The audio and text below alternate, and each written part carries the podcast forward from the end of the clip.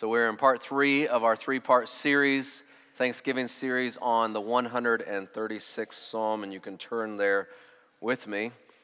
And while you are turning to the 136th Psalm, we'll do a quick review of our first two parts. And I know some of you have been here for all of them, and you maybe don't want to go through this review again. In fact, someone in first service said, I wish you were like Netflix and I could just hit the skip intro button and uh, move past you.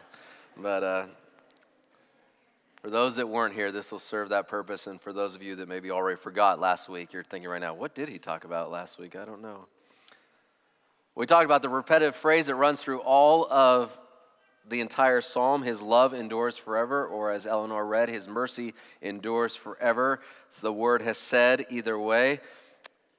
This is the undergirding, the principle of all that we have to be thankful for the Lord's love, a love that embraces uh, the idea of His absolute covenantal commitment, uh, a love that embraces the idea of God's absolute provision to provide for all of our needs, and God's absolutely love that is incoercible. You can neither you can't do anything to earn more of God's love, nor can you do anything to take away from God's love. As 1 John chapter 4 and verse 8 tells us, God is love. You may not love God or you may not know how you feel about God, but, but God just keeps on go, keeps going on loving you. You may think you're unlovable, but God doesn't see you in that way. He sees you as of extreme value, and He keeps on loving you. This is our primary reason that we have to be thankful. But we also explored how we are called in our very first sermon to give thanks to God simply for being God. The Bible tells us, give thanks to the God of gods, give thanks to the Lord of lords. Remembering who God is is important for us as humans because whether we realize it or not, we all desire to have a God power in our lives. And if we turn our eyes away from the one true God, longing to fill that hole that exists in our life when God is not there, we will replace that God with other gods. As Paul said in the book of Romans, chapter 1, this is the pattern of history. For all they, although they knew God eh, eh, for although they knew God, they neither glorified him nor gave thanks to him. Thus, they exchanged the truth of God for a lie and worshiped and served the created things rather than the Creator. This is the natural course of forgetting to give thanks to the God of gods and the Lord of lords. That was week one. Week two, last Sabbath, we saw how the psalmist does this survey, this grand survey of history. And in his survey of history, he lays out a multitude of the wonders of God. These are things that, that, that he hasn't personally experienced, but, but as he observes them, he, he recognizes that they are also part of his story, and he gives thanks to God for this. The psalmist embraces these these happenings in human history as if they were his own, recognizing that he is a part of the collective narrative that God has designed for this world. And we talked about how hopefully we too, as, as believers, will, will recognize that we are part of the collective narrative of all of humanity. The person that is sitting right next to you, the wonder that, that has happened in their life, the wonder of their story is part of your story. And your story is part of their story. This is important for us in, a, in, a, in an age, in a, in a society of great isolation. While we are the most connected we've ever been in history through, through all the social media and all the technology that exists. I remember, and some of you may remember this as well, uh, back in the day, uh, you, my parents didn't want me to call anybody that was outside of our territory because it was a long distance phone call. Anyone remember that? You remember some of that? And if you if you called, say you had a, a, a girlfriend or, or a boyfriend, in the case of the ladies traveling somewhere, and you would talk to them on the phone, and your parents at the end of the month would get that bill, and it, where did this $10 phone call come from? They would be upset about this. We, were, we weren't a very connected society. You were only connected in, in your little area. Now we're the most interconnected we've ever been, and yet all of the social studies show us, uh, societal studies show us, that we are the loneliest and the most, feel the most isolated in history, even though we're so connected. So it's important for us to remember that, that the grand narrative of human history, the stories that we hear all around us, aren't just someone else's stories, they are our stories too, to give thanks to God for. And that was last week's sermon. And that brings us to today. And we're going to explore just two verses, but before we get to those verses, for those of you who might be Bible study nerds out there, or maybe those that will forget everything else, I want to give you a key thing that you can remember from the 36, the 136th Psalm. The 136th Psalm is set up in a chiastic structure, and a chiastic structure is a, litera- a chiasm is a literary device used in many forms of ancient literature, many forms of literature throughout the ages. Did any of you read Beowulf or Paradise Lost when you were in an English lit class somewhere along the way? No one read Beowulf or I'm just giving you a chance to raise your hands again. I, last, last week I had you raise them high to give thanks. Now I'm trying to trick you into doing it in a different way. Some of you read the Beowulf and, and Paradise Lost, and, and if you read these, you might not have realized it, but these utilize this tool as well of chiasms. And they were especially used, though, in the Old Testament Hebrew writings. And one of the benefits of discovering chiasms, it can be helpful in that they can help us to find the main uh, themes, the main points of a particular passage, or even sometimes the, the big theme right in the middle of the passage. And a chiasm works like this the writer works out their points, and then though they repeat those points in reverse order. So in this passage, the first three verses are focused on who God is, the God of gods and the Lord of lords. They're establishing God's supremacy, that He is above all things. This idea is then paralleled in the final verse of the passage, verse 26, which says, Give thanks to the God of heaven. God is in heaven, He is above all things, He is supreme. Then verses 4 through 9 are about God as creator and God as provider, the one who has given nature to humanity, the sun to guard the day and the moon to guard the night. And this is paralleled by verse 25 which says God he gives God gives food to every creature. He is our creator and our provider. Then verses 10 through 22 are about God as deliverer and savior. And these are paralleled by verses 23 and 24, which we are going to look at in just a moment. So, if anyone asks you, what is the 136th Psalm about? If you remember nothing else of the sermons, you can remember this based on this chiasm. The 136th Psalm is about God is supreme, God is provider, and God is Savior. Those three things. What is this psalm about? God is supreme, God is provider, and God is our Savior. And we give thanks to him for all of this. If you remember nothing else, you can remember that. God is supreme, God is provider, and God is our Savior. And we give thanks to him for that. But it's that last point specifically God is Savior that I want us to focus on today. As we close out this Thanksgiving uh, series and as we close out this Thanksgiving season, hopefully the reminder of this as God is our Savior will, will, will give us the encouragement, the, the, the, the, the reminder that we have so much to be thankful for. So, verses 23 and 24, which are two verses that are clearly about salvation, they say this He, this is speaking of God, remembered us in our low estate. His love endures forever. And He freed us from our enemies. His love endures forever ever. Just as verses 10 through 22 are about deliverance and salvation, these are as well, but, but these verses kind of take a little twist. They have a, they have a more personal language to them, and they, they seem to, to take a little bit of a deeper uh, uh, personal touch to them by using the, the proper pronoun us. He remembered us, He freed us. And I believe the depth of, of the verse comes through even more as we, as we think about what the psalmist says we are delivered from. We are delivered from our low estate. Now, as Pastor Leah pointed out in her children's story, and by the way, one of the signs of a very gifted communicator is that they're able to impact everybody in the room.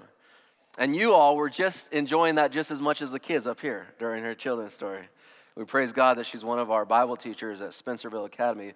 But Pastor Leah pointed out that, that sometimes the things that we go through that, that, that put us in a mess are, are of no fault of our own. We just can't steer that flying saucer very well by ourselves. And, and so that's of no fault of our own. But, but what I find to be true, and maybe you find this to be true as well, in my life, and I would say in many lives, the thing that most often leads to our low estate, the thing that most often leads us to that, that, that bottom level of living, are the choices that we make in our lives. The choices that we make that are, that are outside of the will of God, that, are, that, that push God away. We are often the ones that lead ourselves into that low estate of living, that forget the one true God, to forget that He is our provider, forget that He is our deliverer. The worst stretch of my life, as you have heard many stories, came in that section of years in which I completely forgot and abandoned the God my parents taught me to believe in. But other miserable moments in my adulthood have, have been as a result also of when I was not walking faithfully with Jesus, when I was, was stepping outside of His will, when I was taking my eyes off of Him and who He is, when I made decisions that, that were contrary to who or what I knew I should be doing. Yes, I've done this both as an unbeliever and unfortunately as a believer as well. Maybe I'm not supposed to admit that.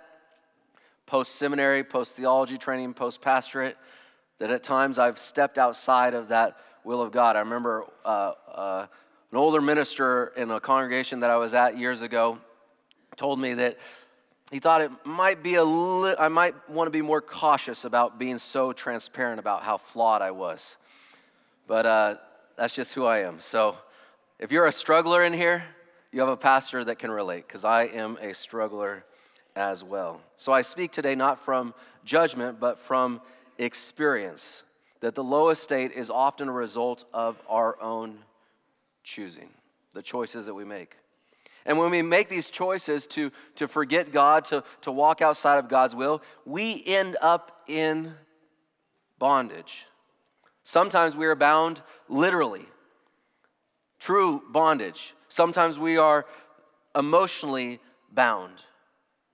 Sometimes we're spiritually and, and relation, relationally bound because of choices that we made. A friend that I used to run with back in the day found me through the internet and reached out to me via email. He watched one of the message, and he might be watching right now, so I say hello to him. And we have been communicating, and, and he feels imprisoned he has literally been incarcerated in his life. He's no longer, but, but he has literally been incarcerated. But even though the bars are gone, he still feels bound. He feels bound uh, uh, mentally. He feels in bondage mentally of, with paranoia and fear. He, he feels emotional bondage of, of regret, spiritual bondage of, of self condemnation. All of it based on choices that, that he's made over the course of his life. Choices that we as a group of friends made at a very early age. And some of those choices dug deeper roots in his life than maybe some others. His low estate, which came through his choices, has now cast him into bondage. And many of us have been there as well. Maybe not to the extreme that, that, that he is, but maybe you are there right now. Maybe you can relate to the thief that, that hung next to Jesus on the cross. We remember that story, right? The story that, of the thief that hung next to Jesus. We often, for, for theological reasons, quote the words that Jesus spoke to the man to, to prove some theological point or some, some doctrine. But, but do we remember the words that, that the thief said to Jesus? In Luke chapter 23 and verse 41, the thief, talking to the other thief that was there hanging with Jesus, said this We are punished justly, for we are getting what our deeds deserve. What is he saying? He's saying our choices, the choices that we make, the choices that we make brought us to this low estate and ultimately to the bondage that we are in. The choices that we made brought us to this point of hanging on the cross. Is there a little bit of the thief in you? A little bit of that, that bondage in you. Of course, you're more respectable. After all, you're here at church, and I'm more respectable. I'm here at church, but, but none of us should be fooled. Let us not fool ourselves. Many of us still find some areas of our lives that we are living in bondage. Maybe all areas of your life feel like you are in bondage as a result of your deeds. But, but maybe it's just an area that only you know about. Maybe there's an addiction. Maybe there's a habit. Maybe there's a, a grudge. Maybe there's a bitterness. Maybe there's a hurt that's, that's in your life that's bound you and holding on to you, and, and you've been unable to, to let it go, and you are living in that spirit of bondage. No one sees you up on a cross, and no one even knows maybe what it is you're going through, but, but you know in your heart that you're not free from that thing. The thief, after he acknowledges what put him in this low estate, after he owns the choices that he made, he prays. He reaches out to the man next to him, Jesus, who is, who is there on the cross. And he says, Lord, remember me. Lord, remember me. Maybe that is a prayer that you need to pray today. Maybe that's a prayer that you prayed in your life. Lord, remember me.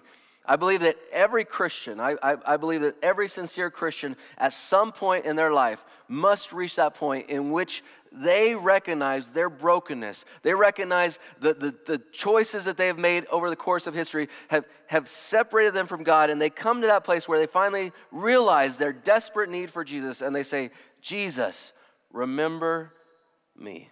If you haven't prayed it before, I believe something in life will eventually lead you to pray that prayer, and I hope you will submit to that and be willing to pray it. But there's some good news in connection with that prayer. Not only what Jesus says, of course, to the thief, but, but, but to me, there's even an expansion of that good news in Psalm 136. Because Psalm 136 gives us a whole nother level of assurance about this prayer. 136 tells us that before you even have prayed that prayer, it is already done. The psalm tells us that God remembers us. The psalm tells us that God remembers us. It says, when we were in our lowest state, so when we were in our, our desperate spot, when you are, are feeling bound by some, something in your life, and, and your heart is bound, and you're mentally bound, or you're relationally bound, or maybe even you're physically bound, the Lord remembers you. In our lowest state, he remembers us. For the man or woman in here that has thought in their heart, has God forgotten me? For the person maybe watching at home on TV, God has forgotten me. You're not alone. A lot of us have spoken that, that prayer. But God does not forget us, He remembers us the Bible said. The thief prayed, Lord, remember me. And, and, and the psalm tells us God already has remembered us. Sin leads us to think that we are forsaken, that we are forgotten, that God would never want anything to do with us. But in our most desperate place, when we think we are to be, when we're the least of these, when we think we are, are, are, are completely abandoned by God, the Bible tells us God remembers us. This is something that believers throughout the ages have said. God's own people said it. We read it in Isaiah chapter 49. If you want to flip there real quick to Isaiah chapter 49 and verse 14. A lot of us know verses 15 and 16 that come after it, but, but verse 14 sets up the whole, the whole setting. God's people say in Isaiah 49 and verse 14, The Lord has forsaken me, the Lord has forgotten me. These are God's people. The Lord has forsaken me. The Lord has forgotten me. He doesn't, he doesn't remember me. But listen to how God responds to such a thought. Verse 15. This is the verse many of us know. Can a mother forget the baby at her breast and have no compassion on the child she has born? Though she may forget, I will never forget you. I will never forget you. We see that we brought ourselves into this lowest state. We see that we're, that we're in bondage because of our choices, and we, we think, God must surely have forgotten me. God must surely think nothing of me. And like the thief, maybe in some desperation, we call out, Lord, remember me. And the Bible tells us the Lord does remember. And not only does the Bible tell us that He remembers, not only does He remember us, He never forgot us in the first place. He remembers you because He never forgot you in the first place. Y'all, think about this response. Think about this response by God. Lord, you've forsaken us, you forgot us. And God says, Not only have I not forsaken you or forgotten you, I've never forgotten you. Not only do I remember you, I've never forgotten you. Think about this in comparison to how we are. How do you respond when someone has wronged you? How do you respond when, when someone has, has treated you as you do not deserve to be treated? How do you respond when someone has said something to you that, that has cut deeply into your heart and, and, and torn at you? How do you respond when you feel misheard or misunderstood? How, have you, how do you respond when someone has been inconsiderate? Maybe they embarrassed you or hurt your ego. What do you do? How do you respond? How do we respond? The human way is often we, we try to get even, even in subtle ways. We try and get retribution, even in subtle ways. Man, we even teach our kids this somewhat. One kid does something wrong, the other kid responds back, and then we say to the one, You need to apologize first. You need to fix this first. That's, that's, how, that's how we kind of live life. We try to make it right in our own eyes by our own standards. We try to make sure that the, the disrespect that we were shown is, is rectified in some way. Uh, we, we maybe even hold a grudge for a time or, or are willing to break a relationship or a friendship rather than just saying, you know what? I'm going to come to you and fix this. We thank God that He is not us. We thank God that He is not us. Because, because when it talks about us being in our lowest state, and when we talk about, about being in our most desperate situations, many times we are the ones that put ourselves there. And we have pushed God away and we've separated ourselves from God and we've wounded God and we've, we've hurt God and we've hurt this relationship. And God doesn't say, okay, now I'm going to wait till you prove that you figured it out. Now I'm going to hold it against you to try to make you clarify some things for me. No, God just remembers us and He comes to us. And the Bible says He frees us from our bondage. Free from the bondage because God remembers you and comes to you. Not the way that we free people. If they have met our demands or satisfied conditions, I'll be your friend again. I'll, I'll, I'll be in relationship with you if you do A, B, C, or D. We don't God doesn't free us in this way. God doesn't free us by making us pay a while or enduring our, his anger for just a little bit longer, or maybe giving us the silent treatment. That's one of the classic ones. I'm just going to ignore them and not talk to them. God doesn't, God doesn't do that to us. The Lord has forsaken me. The Lord has forgotten me. God says, No, I never forget you. And when I see you at your lowest, I come to you. I come to you. In fact, the Bible tells us in verse 16 of Isaiah chapter 49, another famous text. He says, And just to prove to you that I've never forgotten you, just to prove to you that, that I am there for you, he says, I have engraved you on the palms of my hands. I have engraved you on the palms of my hands. If I think of any reason to give thanks to God, it's because God does not give me what I deserve. Instead, He remembers me in my low estate and He provides a way for me to have freedom through His death on the cross. I loved uh, Pastor Leah's illustration about the, about the sledding. And I loved it because I think it is a great picture and something we need to accept and understand as believers. We put conditions on how we get back to God, we put conditions on how to make things right with God.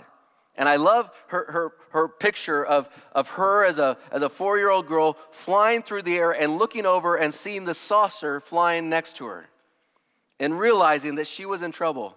Now, Leah, Pastor Leah is, is, is, athletic. We played some football last Thanksgiving, and I saw her take a tumble, and she rolled right up and popped right up. I mean, she did pretty good. But she's no Cirque du Soleil person. She doesn't have some contortion in her body that she's able to maneuver and find the sled below her. And what a beautiful picture that is. Flying through the air, no control, nothing you can do to save yourself, and landing safely, safely to make it the rest of the way. What a beautiful picture.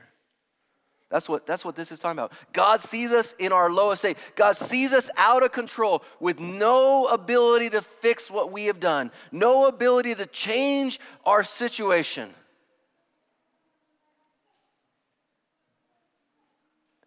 And He frees us.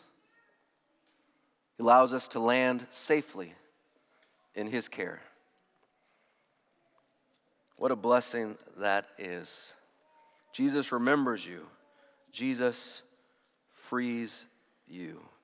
He remembered us in his low estate. Our love, his love endures forever and freed us from our enemies, those things that are our enemies sin and, and addiction and habits and fear and anger and malice and bitterness. He frees us from these enemies. His love endures forever. Y'all, as we head into the last month of 2018 and are on the precipice of 2019, I want you to know that the bondage you are in, whatever it may be, whatever struggle you are having in your life, the low of state of your life, that thing which eats at you, that thing which maybe no one else knows about that eats at you, it is time that you let Jesus have it and you land safely on the sled and ride the rest of the journey with Him.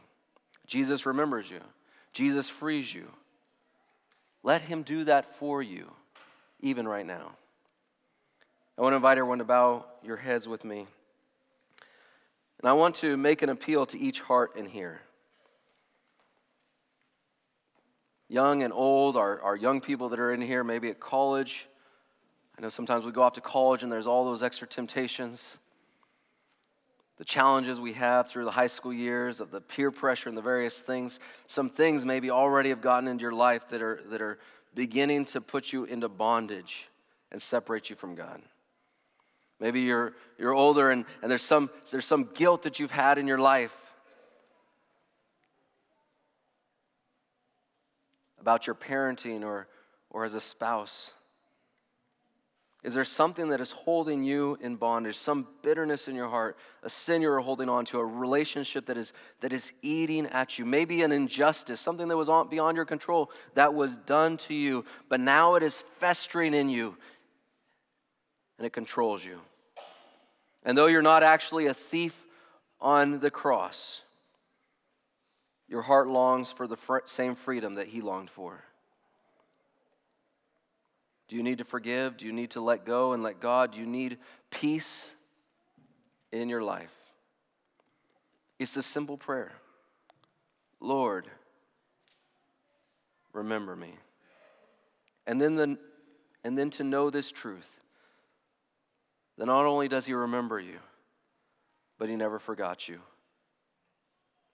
And that just by the dependence on Him, we are set free. Oh God, I pray in the name of the one who sets us free, Jesus Christ, the one in which the Bible speaks and says, If the Son has set us free, we are free indeed. Jesus, I pray that you will set some captives free today. I pray that you will set someone free today that is in this room or maybe watching us online that recognizes their low estate. They acknowledge the choices that they've made have, have, have put them in this position. I think of my friend that watches often. And they long to be free. Lord, I pray in the name of Jesus that you will set hearts free right now and today. Or maybe for the first time ever in someone's life, they can know that they can truly have freedom in you. Jesus, we thank you. Let's help us not to make it any harder than that. Help us not to make it any more difficult for people than that. If the Son has set you free, you are free indeed. Jesus, give us freedom today, I pray. In your name, amen.